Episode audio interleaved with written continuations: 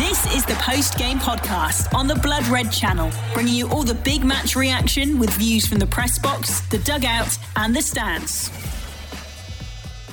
Sadio Mane headed in his 22nd goal of the season to keep the Premier League title race alive as Liverpool came from behind to beat Aston Villa.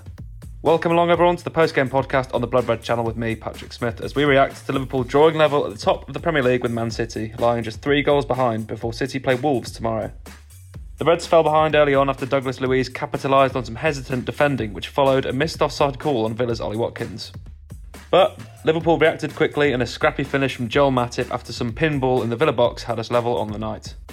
Then, during the second half, a brilliant individual moment from Luis Diaz enabled Sadio Mane to not hone the winner for all three points. A crucial comeback win for the Reds has kept the quadruple dream alive, but the injury withdrawal of Fabinho is a huge cause for concern and one that will hopefully be answered in the coming days. On tonight's pod, though, we've got all the reaction you need with Paul Gorst from Villa Park, Jurgen Klopp's press conference, and the travelling Kop faithful. The post game podcast on the Blood Red channel. Liverpool have gone level on points with Manchester City at the top of the Premier League after one of the hardest fought victories of the season here at Villa Park tonight. It's finished 2 1. Uh, Liverpool were 1 0 down inside four minutes when um, strange incident in all honesty. Ollie Watkins got in behind Liverpool's defence and fired a shot at Alison Becker, but he was offside. But uh, because the ball didn't go out to play, the, the delayed flag it didn't go up. Uh, Villa continued to play on, and Luca Dean crossed in for uh, Douglas Luiz. His header was initially saved by Alison Becker before the Brazilian midfielder tapped in and gave Villa a dream start for the goal, probably shouldn't have counted, but uh, Liverpool refused to uh, lick the wounds and feel for, sorry for themselves. Joel Matt have got them back into it almost instantly. He uh, poked home after uh, Virgil van Dijk had been denied by Emi Martinez in the goal, and it was a bit of a strange half. In all honesty, um, Fabinho was forced off with an injury. We're waiting to hear from Jurgen Klopp about the extent of that one. Keep uh, keep your eyes peeled to the Liverpool Echo website for that one. Uh, a suspected hamstring injury. Hopefully, it's not that serious, but uh, it could quite rule him out of uh, Saturday's FA Cup final against Chelsea at Wembley. But uh, as I said, we will await the update on that one. Um, Liverpool were kind of in control at certain bits of the game, but Villa always felt like they had a little bit of a threat on the counter attack with those balls in behind for Danny Ings and Ollie Watkins to chase. Um, another hard fought second half. Liverpool didn't really create too many chances. Jurgen Klopp brought on uh, Mohamed Salah and uh, Thiago Alcantara. Um, and Thiago had a an inadvertent hand in the goal. It was a clearance that actually hit him near the halfway line. Jota uh, was sent scampering away, or rather Jota sent Diaz scampering away down the left. He crossed for Mane and uh, it was a wonderful header. He didn't even jump. He kind of just strained his neck away from where Martinez was in the goal and tucked it away into the bottom corner to give Liverpool a 2-1 win uh, or 2-1 lead at the time. Danny Ings thought he'd made a 2-2 late on, but he was offside. This time the flag did go up and Liverpool were eventually uh, able to survive with uh, maximum points here at Villa Park, as we say. One of the tougher games of the season. Um, City, Manchester City are still going to play Steven Gerrard's Villa on the final day of the season. We shall await to see if there's any twist in the tail later on in the Premier League title race. But for now, Liverpool have kept up their end of the bargain. It's all they can do at this stage is continue to put the pressure on City. It's now over to uh, Pep Guardiola's side who play uh, Wolves at Molineux on Wednesday night, and we shall await the outcome of that one. But it's finished here. Another tough one for Liverpool, but it's finished uh, Aston Villa 1, Liverpool 2. The post game podcast on the Blood Red channel. Unfortunately, due to unforeseen circumstances at Villa Park, we're unable to bring you the manager's press conferences, though Jurgen Klopp did have a lot to say. Firstly, Klopp believes Manchester City are buying a beast in Erling Haaland as he urged his Liverpool players to keep ignoring Pep Guardiola's side. When asked if the signing would make City stronger, the Reds boss replied, A lot. Good player. City was never and will never be a team that wins because of one player. They have a specific way to play, and I think Erling will all of a sudden realise that he will score a lot of goals at the second post where he just puts his foot on it. He will love that. He is a real beast. The Liverpool boss was also asked about Fabinho's injury, claiming, I don't know. He felt a muscle, not too much. It was not the thigh, but not the other side. He is quite positive, but I'm not sure what I can take of that, to be honest. We will see. In place of the press conferences, I caught up with the Liverpool Echo LFC correspondent Theo Squires live from Villa Park at full time. The post game podcast on the Blood Red channel. And I'm delighted to be joined by Theo Squires from the Villa Park's press box. So, Theo, job done just about, wasn't it? Yeah, it was. I think everyone, when Villa scored that early goal, you're thinking, oh no, not again. Having that horrible flashbacks to that 7 2 last season. Um, Watkins had got in moments before, and Alisson had to deny him. And there's times where Villa were looking so threatening early on. But then, thankfully, Liverpool got an equaliser very quickly through Joel Matip. At times, they looked in control. At others, that they had to work hard for it. But the second half, they were more or less. They did enough. They were on top a great goal from my great cross from Diaz to set it up to get it 2 1. Uh, Danny Ings had so many chances to uh, come back to haunt his old club. Fortunately, the one time he did get it past Alisson, the flag was up for offside. Um, it, it, wasn't the emphatic win Liverpool would have needed, but at this point, it's just getting the points on the board. You never know. As long as you get the three points, uh, City might slip up at some point, and you're there in that position to take advantage. Uh, one downer for Fabinho off injured in the first half. We'll find out shortly uh, what the prognosis is there. Um, hopefully, he's not too serious and he'll be okay for the FA Cup final. that might be a bit of a stretch. I think everyone just say be okay for the Champions League final. Um, but yeah, it's job done, isn't it? That's all you can ask for from Liverpool at this stage of the season. They're not at their free flowing best, but then no side would be when they're challenging for a quadruple in what the middle of May. You're going to get tired. They're going to get leggy. It's about getting the results in whatever competition you're in, and that's what they've done here tonight what exactly happens to most teams anyway, let alone playing every game physically possible at the start of the season. We've got so much to talk about. We will move on to Bino because that is, of course, the main for Liverpool fans. But I'm going to start with Villa's opener, Theo, because firstly, there's a claim for the initial Watkins offside because he is offside, and it's bizarre to me because if Alisson lets that shot go in and doesn't save it, the goal's probably going to get disallowed. But then Villa recycle the ball, you know, fair enough to them, play on. The defending was questionable to say the least from Liverpool from the rebound, wasn't it? Um, I've not actually seen the replay back. I know I've seen the shout saying it was offside, and it's definitely offside. Yeah. Um, it's just something else they need to clarify. Like it's strange, isn't it? It's an advantage to the side if Alisson doesn't save it and it's offside. But then I reckon they're a little bit unlucky from the actual goal because Tsimikas is out jumped, isn't he, from Douglas Luiz, but Watkins is on the floor and Matip's only not in the mix because he can't see Watkins behind him and he trips over him as he's going to go for the ball. It's like no one can work against that. Uh, Alisson makes a good save, and because everyone's on the floor, Luiz is there to get in the rebound. It, it is a bit sloppy, and it was in those first five minutes when Villa were looking like they were going to get this opening goal. They were getting in behind Liverpool any moments earlier. Alisson had to save from Watkins. Uh, it's one of those where, yes, you could say disallow it for offside, but it's the clarification of the rules. Like, how often have you said we said this in the past that the rules aren't clear? That you'll see one decision go one week and it's not the next. Uh, just discretion. You want some clarity from VAR. If they could have like piped in and said, "Hang on," but no, it's a different stage of play, isn't it? Uh, if you can have video technology to correct calls, surely it has to be a bit more black and white. But obviously, that, that's not what we've got here tonight, and I don't think any of us are surprised by that. Uh, just be glad that Liverpool got the win and it didn't prove costly tonight. Well, exactly. That's a freak goal the way it went in. And we have developed a bad habit, I think, at Liverpool of when we know it's offside, we sort of hesitate. And I think they were waiting for that flag, which didn't come. Hence all the confusion in the box. And Luiz was able to poke it in. But it was a very interesting refereeing performance all around tonight. To be fair to the Villa fans, I think Mr. Moss has some questions to answer. But the VAR one there could have definitely helped for Liverpool. But it was a formidable response, wasn't it, Theo? From a formidable side as well. Possibly one of the ugliest goals I've seen a score ever, but it doesn't really matter, does it? Anything to see Joel Matip scoring and smiling once again. Yeah, it was a, a proper poacher's effort from Joel Matip there. He was just in the right place in the six yard box to poke it in after Van Dijk's. I'm going to say it was a shot and it t- took a knock off the keeper and fell to him rather than him putting it did look like a shot, to be fair. Yeah, but it, it, could have been a pass. We, we never know. Um, but then it all came from Tyrone Mings just tripping on the ball when he didn't really have anyone near him, Liverpool wise, from a Liverpool free kick. It's, as you say, rather ugly. But when you, you fall on 1 0 down, you take any equaliser, however it comes, and just be glad that the player put it in the back of the net. Um, I think it was Bob Paisley, maybe, he said, um, doesn't matter how you put it in the net, back of the net. We'll discuss the options once it's in the back of the net. Um, yeah, that's what Liverpool did, doesn't it? Yeah, exactly. I got that crucial equaliser. But then the terrible news of the evening happened Theo. Fabinho's gone down. I don't think we've had any feedback just yet on the extent of the injury, but it's really worrying signs with being so close to the end of the season with massive games to play, isn't it? Yeah, it was. It, it, let's be honest, he, he, had a poor first 25 minutes, whether he'd got the injury early on and he was playing through it a little bit. But Coutinho stole the ball off the midfield, and something's gone. He's holding the back of his leg. Um, don't want to speculate on what it could be at this point, but when he could go down, he went down, received a bit of treatment on the pitch, and then he limped off. It was obvious he wasn't going to carry on. I think it was Naby Keita gesturing, saying we're going to have to make the change here and get Jordan Henderson ready. Uh, it is a worrying sight because Fabinho is so crucial to this Liverpool side. He's part of the spine, part of the reason why they weren't at their best, say, last season when they had to put him in centre back, or as much as when he was out injured along with Van Dijk and the other centre backs.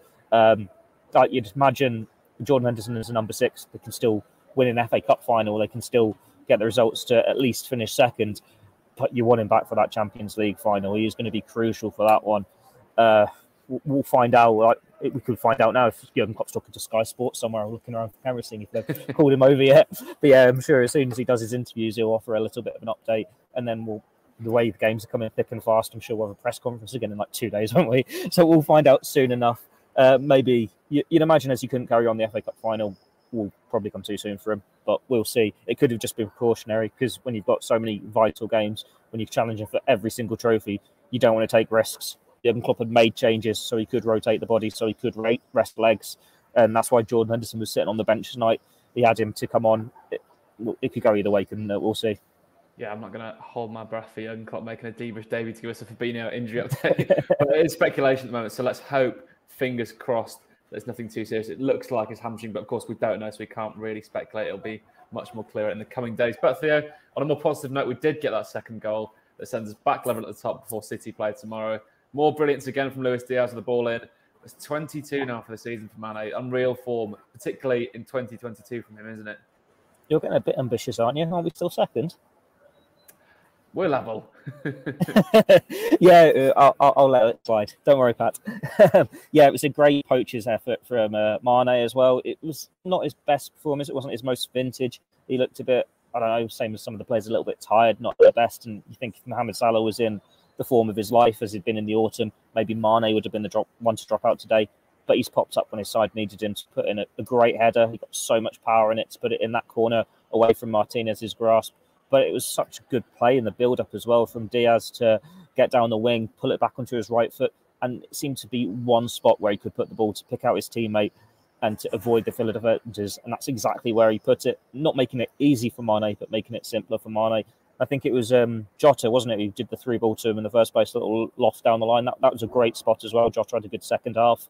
Um, this front three, obviously, when you've got players in different positions, it's not played together that often. I know we saw it at Newcastle a couple of weeks ago uh, doesn't look as flowing, as exceptional as Salah, Mane, and Diaz has been in the past. But there's some promising signs there. Um, it was, like I said, encouraging from Jota, considering he's had a few dodgy performances recently. Um, Mane's the second half of the season, he's been the man for the big occasion. He's stepped up when his side need these goals. Uh, he's obviously enjoying his football at the moment. We all saw those rumours yesterday about his future and how uh, it's very uncertain, shall we say. Uh, well, if he's redefining himself as this striker. We know how good he is out wide. He's putting up these important goals. Uh, Liverpool have a decision to make in the summer when they do open talks because he has been a superb player from the moment he first stepped, first through the door at Anfield. And even now, he's what, 30 and he's still scoring the goals, still coming up big.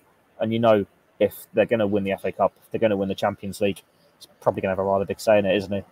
Yeah, exactly. He really is the man of the moment with his Ballon d'Or charge. And I agree that it was a very positive display from Jota, someone who's not necessarily the best in build-up play, but is much better today. But someone who struggled once again, Theo, is Mohamed Salah, another mediocre. I don't want to be too harsh because he obviously still is the best player in the Premier League, but he's not been brilliant as of late, has he, Salah? He's clearly struggling a bit. Uh, I thought he showed glimpses when he came on tonight. He, he, could have scored with his first touch. Like, it seemed he'd got away from, I think it was Konsa, but then he just was it took a heavy touch when Konsa was on the floor and Martinez has got it. It's just not quite falling for him, and it's in complete contrast to the first half of the season when everything fell from him. When he touched the ball, all to do was breathe, and it was in the back of the net. Now he's still two goals from open play since the middle of February, and he's just not had a good second half of the season. He's now gone without scoring in more games than he scored in. And we've said all the stuff about what it could be. It could be uncertainty about his future. It could be fatigue because he's played so much football. You know, so many periods of extra time when he was away with um, Egypt. Could be mm. international heartache. He's missed out on the World Cup. He's missed out on winning the Africa Cup of Nations. And he's, what, 29, 30 in the summer. this is peak years of his football and career. And next time those tournaments come around, he's going to, you'd imagine, slowly be on the decline. But then it would have been superhuman for him to carry on the rate of knots he was scoring goals in the first half of the season. Uh, if he was in that form, he doesn't get benched tonight. I know Klopp likes to rest his players and have the legs ready when he's got these options there, but something's just not clicking for him at the moment. And I, I don't want it to be as simple as his future's uncertain, it's weighing on his mind, and like they agree a contract, he's fine, or he's this is just Mohamed Salah we're going to see until 2023. He, he has played a lot of football, and there are so many different parts that could be contributing to it. He's obviously got some weight on his shoulders, whatever it is. But then all players go through runs like this. I, we, have seen it from Salah before. One minute he's scoring two, three goals a game. The next he'll go on a little bit of a goal scoring drought. Um, the only difference to it when he's done it before is Liverpool now have Diaz who can come in. They have Jota who can come in. They have the options where they can take him out the firing line a little bit. And we, we say it with him all the time write him off at your peril. Like it's another game where he's not scored, but what are the odds of him scoring the winning goal, either or stepping up and scoring the winning penalty against his former club at Wembley in the FA Cup final on Saturday? He's still that man for the big occasion. He's one where you don't want to drop him. Like I've just said with Mane, if Liverpool are going to win the FA Cup, if Liverpool are going to win the Champions League, or even if they're going to somehow win this Premier League title, he should have a big say in it. Uh, don't write him off yet, but he is long overdue uh, another run of goals, isn't he? Well, exactly that. He is long overdue, and it's perhaps not been the right game for him to come on tonight. You know, if he's done a lot of tracking back for the ball, etc. And who knows, maybe on Saturday's FA Cup final, bang a hat trick and then shut all the doubters up there, won't he? But once again, my last question is that one we're in a position where we've played before City. We're relying on them to drop points again tomorrow. It's a tough game for them against Wolves, someone who we struggled against earlier this season with the Origi last minute winner. Is there any hope for us tomorrow, Theo? It's my question again. When they've struggled against Wolves in the past, we're talking about Man City, it's because they've had Adama Traore and he's at Barcelona. So I'm not feeling too hopeful, to be honest, because he is the one who's been the one to cause them problems and be Liverpool's saviour in the past. They've still got pacey options, they've still got a bit of power, but they don't have him. Now, City just look like this juggernaut that always find a way to win these league games. They're so horribly consistent, and now they'll have the boost of they've just spent 50, 60 million on a one of the best strikers in the world not bad being top of the league without uh, a, a, striker. Now we know they're going to have one next year on top of that. But stranger things have happened. Uh, we've said it as well with uh, Manchester United. They're falling apart at the wrong time. Well, it's never really happened for at all this season, has it? But it means the race for Europe is still open. Like the focus is maybe on that race for the top four. But Wolves can still finish seventh. They can still get into the Conference League. West Ham, who's the game after Wolves for uh, City, they can still finish sixth. They can still get into the Europa League if they really want to get into Europe, if they're properly fighting for it, then they could cause an upset. But you need to see a side attack City. You need to see it take it to them, maybe get the opening goal or just frustrate them and do it really well. Um, Gorsty said to me so many times during this game, if City were playing Villa, they'd probably win 4 0. Like, they always seem to stroll yeah. to victories against the rest of the league, whereas Liverpool have to grind the wins out. It'd be nice if someone made it a little bit more difficult for them and made it more of a challenging title race. But we're three games in, it's still a title race. Uh, it's going to be painful either way if Liverpool don't win it at this point. But then we're probably resigned to the fact that it is a little too much to do too late. Um, never give up hope, but it's, it's not, is it? Let, us yeah. be pessimistic, and then we can be pleasantly surprised if there is an upset. That's my that's motto. Ex- that's exactly what I was going to say. Be pessimistic, and then we can be delighted with any outcome because Wolves themselves are chasing that last European spot. It's a midweek evening kickoff. I'm not sure how many of them they do get at Molineux. So fingers crossed for a big upset and hopefully. Yeah, could be a good win. atmosphere because Molineux is good under those lights. We, will we'll see. Exactly. Maybe a 4 0 win for Wolves would do us an absolute favour and send us top. But we'll have to wait until tomorrow to know the outcome of that. The post game podcast on the Blood Red channel.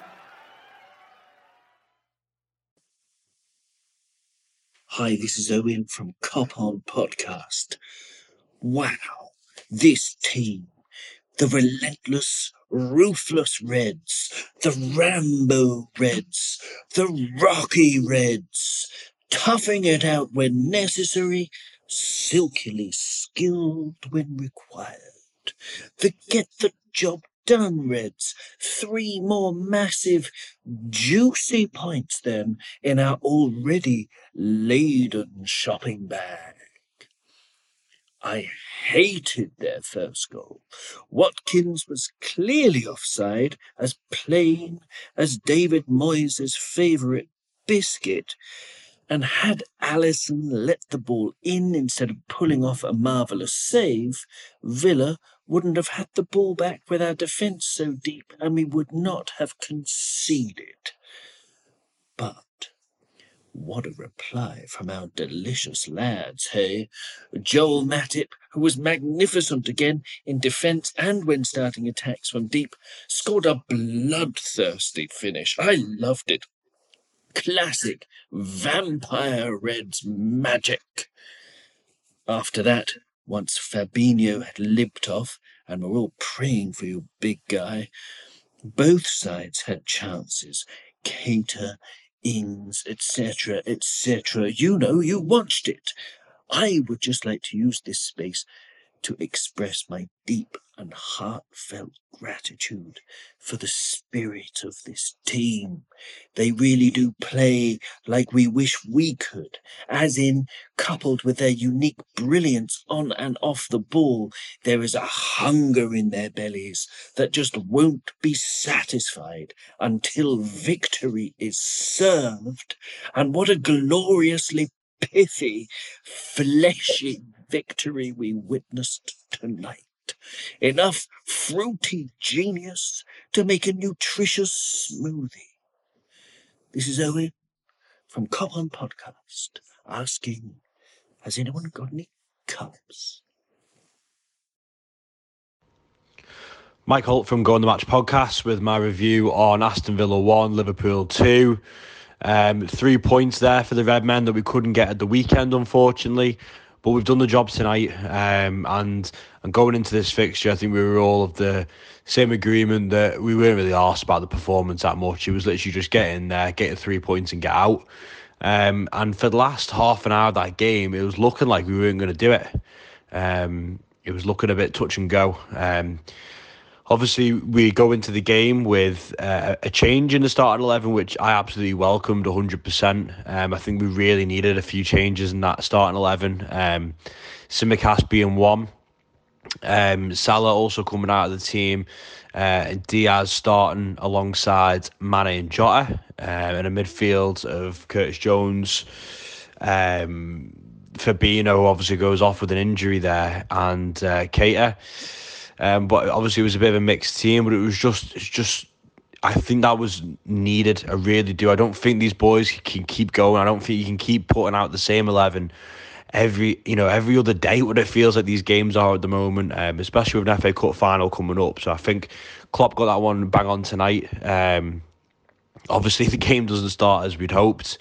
Villa really did put us under the cosh um, when they go one 0 up. Um, suspect really because potentially it was offside. Well, it wasn't potentially; it was offside in, in the build-up, um, and obviously the ref hasn't hasn't cottoned on to that. Um, and then they the second phase of that play, they go and score from Douglas Lu- um, Luiz. Um, but you know, straight away we, we come back with uh, Matip's goal. A bit scrappy, to be honest. Um, but you know, we take them all the same, and sometimes it's quite nice just just have a bit of a scrappy goal in the box and you know that was purely just from fighting um, more than from technique or anything anything like that. Um, so you know obviously we got ourselves back into the game straight away which I think helped calm the atmosphere down on the ground. You know it didn't give uh, the Villa fans chance to to keep pushing their team forward um, which I think was really important for the Reds.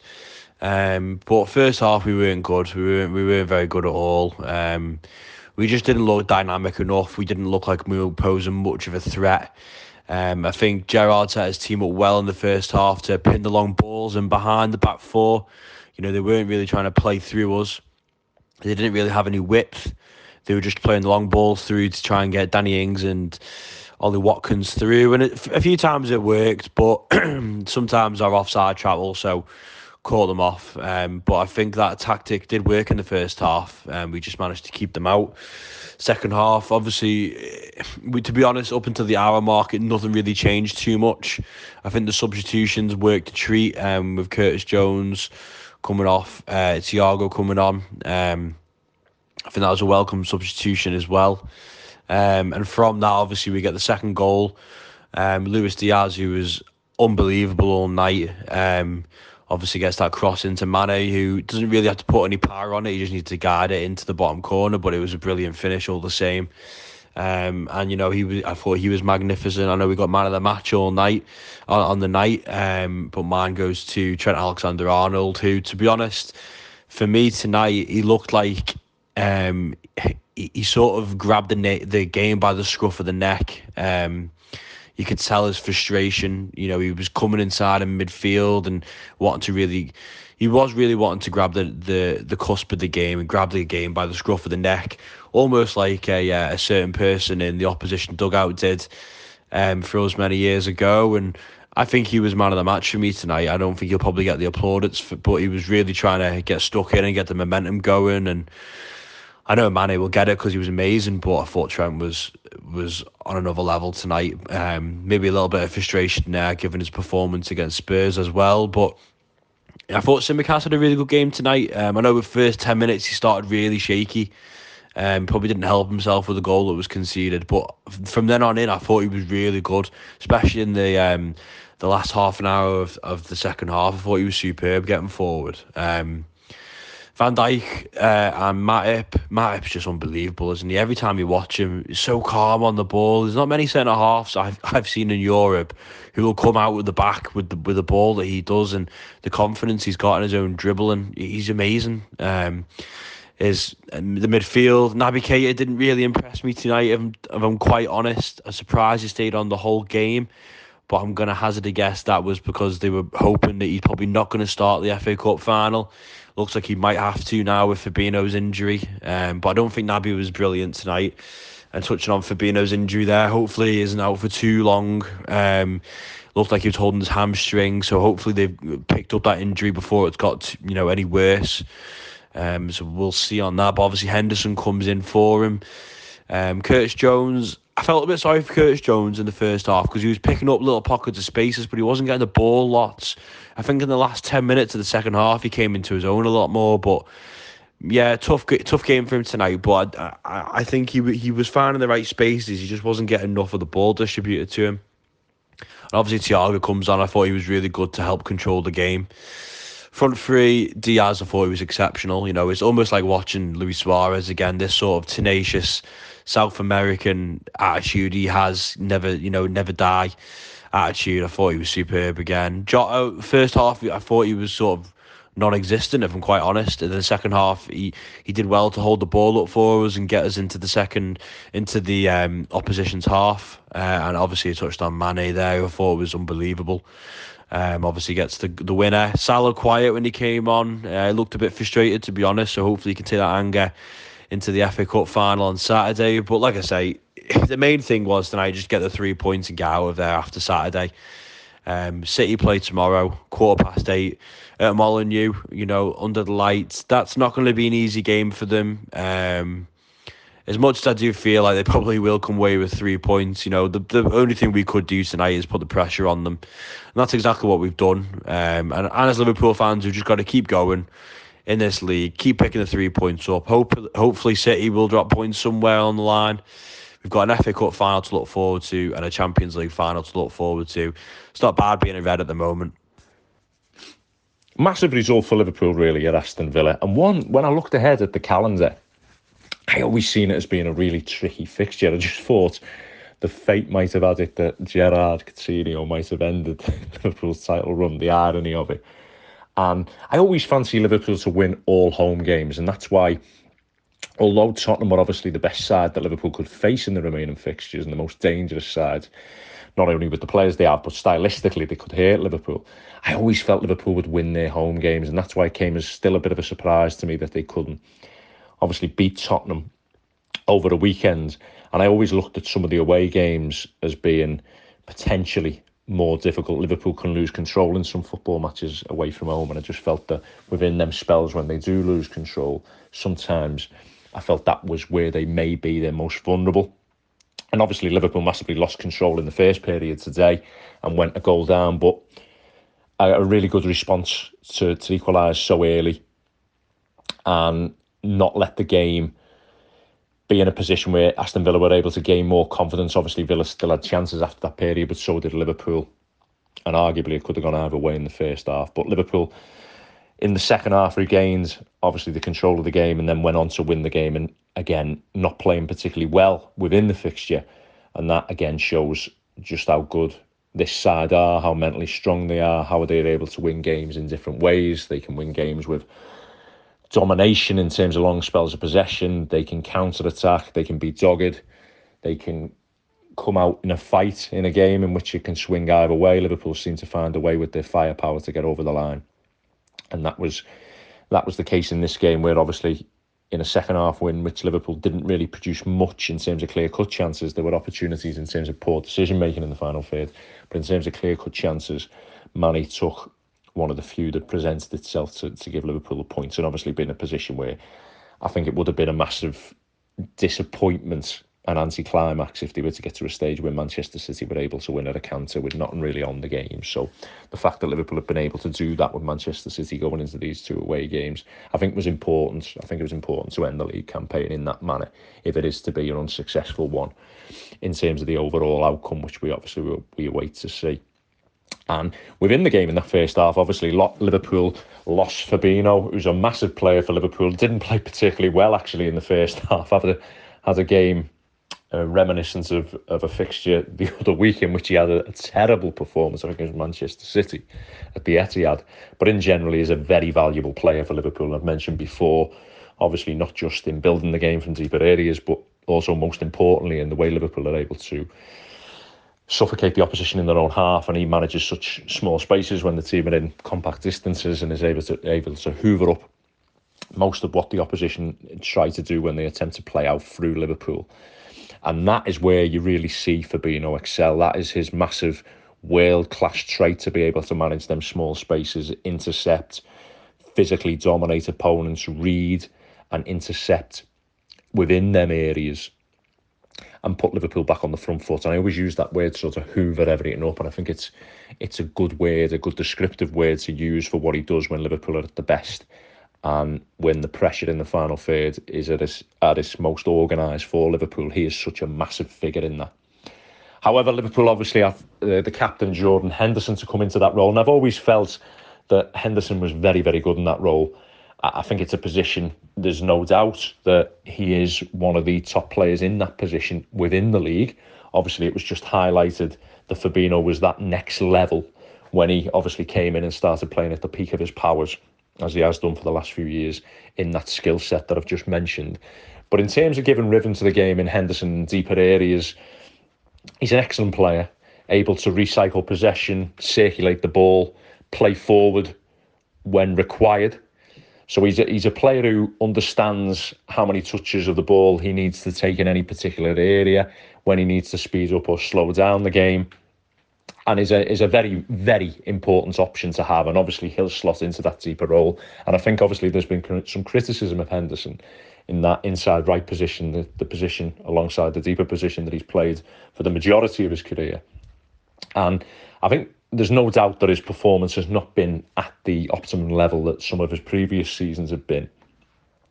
And some of his decision making and the way he is uh, given away possession have not been what I would have always seen Henderson as being in the previous seasons. He was always a very accurate passer, a player who made good decisions, but obviously operating in them higher areas, which he's had to do slightly more this season, with having a little bit of an advanced role on that right hand side and rotating positions with Salah and Alexander Arnold, has seen him working in areas which require you to have less space and time to be able to make decisions and execute passes and obviously playing in that deeper area, maybe at this stage in Henderson's career, obviously being able to have the ball with a lot less pressure, be able to see the game in front of him. I actually feel that it could be his actual best position now going forward for Liverpool. What that means, obviously, when Fabinho's fit and, and how much game time he then gets from there, it remains to be seen. But obviously, heading into 31 years of age, he could easily make that transition as a player who plays in that deeper position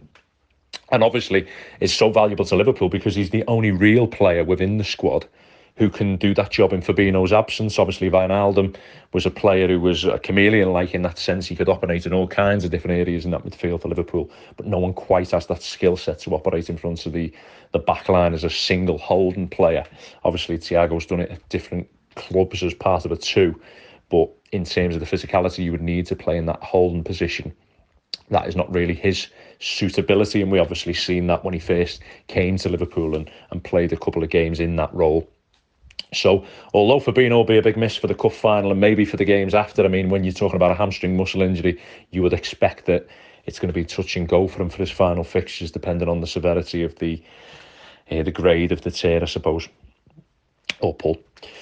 And the second thing, obviously, to come out of the game, and it's just been circulating in terms of some of the information this week, is that Bayern Munich seem to be interested in, in Sadio Mane. How much legs that kind of rumour has got remains to be seen. However, as a player who's still massively productive for Liverpool and, and massively important, we've talked about obviously his change of roles from coming in on the right the right hand side for Liverpool when Salah then signed, he moved to the left hand side, now operating in the central position of Liverpool, Liverpool's attack. And he's so flexible, so versatile, and can hit you in many different ways. Obviously, he's got the physicality, he's got the the pace to be able to move in behind, and obviously can also operate in, in deeper areas, lower areas on the pitch and combine. Now, I still think Roberto Firmino will be a massive player for Liverpool in these last few games because, again, within today's game, I've seen elements of Liverpool trying to combine in that final third. And although Manny can do the job, he doesn't have that skill set of awareness that Firmino has to be able to drop off and see pictures and take the required amount of touches at the elite. And I'm talking about the actual elite level to be able to play that position. Obviously, Manny pl- brings different things to the fold. Obviously, much more of a goal threat in many different ways, as, as I've just explained. However, I do believe if Liverpool are to lose control in some of these most crucial games coming into the end of the season, I do think that option of Firmino will still be massive for Liverpool and can still be a massive player for Liverpool in the future. I don't think it's it's one where I would look at discarding Firmino by any by any stretch of the imagination. And the reason I say that is because obviously that factored into Mane's future. There's a lot of things that obviously could be a factor in determining if he stays at Liverpool. And one of the ones for me is I think when you look at Liverpool's forward line, we've seen again today Luis Diaz operating on the right hand side, which is obviously not a natural position for him. Obviously, he's a right footed player who prefers to come in from the left hand side, much like Manny and Diogo Jota. And Liverpool only really have Salah, who does that on the opposite side, obviously coming in on his right foot. I know they've got players in Harvey Elliott, Kaide Gordon, a bit younger in obviously their careers. Harvey Elliott not really with the, the, the pace to play in that forward line, hence why he was sort of put into a central role in, in Klopp's formation. I, I don't really know too much about what Gordon looks like at this time, but it, it's far too early for him. So Liverpool definitely have a balance problem when Salah doesn't play. Now we know he doesn't often not play, but it does mean the makeup of the side is left that you, you you're essentially having Diogo Jota, Roberto Firmino, Sadio Mane, and Luis Diaz all competing for either the left hand side or central spot. Obviously, Firmino only the central spot. And Mane's future for me will depend on does Klopp see him playing that central role for a, a good next two years, or does he see him as a really good option at this moment in time, who is acting as a, a crossover period for when he can buy what he would perceive as his next central player? Does he see that in Jota, for example? Does he see that in Firmino staying for an extended period of time. It all depends on that for me. Is this a short term fix for Manny, or does he actually see him playing at that elite level through the middle for a longer period of time? Obviously, it's also going to be linked to Salah's future, Firmino's future. So there's a lot of moving parts, and it's very hard to sort of get your heads around which way it might go. I suppose one might have a domino effect in, in what happens to the other players because obviously on the surface Manny's massively a player you'd want to keep he's been a fantastic player for Liverpool and still operating at an elite level. But coming on to 30 31 years of age whichever he might be I think he's 30 um, at this moment in time I think it'll be interesting to see what his long-term future holds if Liverpool get a decent offer with the final year of his contract despite how valuable and important he still is. And I think one of the reasons for that is just that lopsidedness of how Liverpool uh, currently have players who fit into that forward line. Now we know Manny's operated on the right hand side at the start of his Liverpool career, but it's a long time since that. And every time there's an option to play another player down that right hand side, it doesn't appear to be Manny. So I, I think that's that's essentially what it comes down to: the futures of other players, but also how he sees is this a long term fit for him in that central role? Because Diaz is definitely going to be the player down the left hand side. I feel for the next few seasons, such as his absolute unbelievable quality and the cross again today, the way he dug it out, magnificent, magnificent header from Manny, which ultimately gets Liverpool the points, which keeps the title race uh, not alive, but still with things to play for, dependent on how City get on. You've been listening to the post game podcast on the Blood Red channel.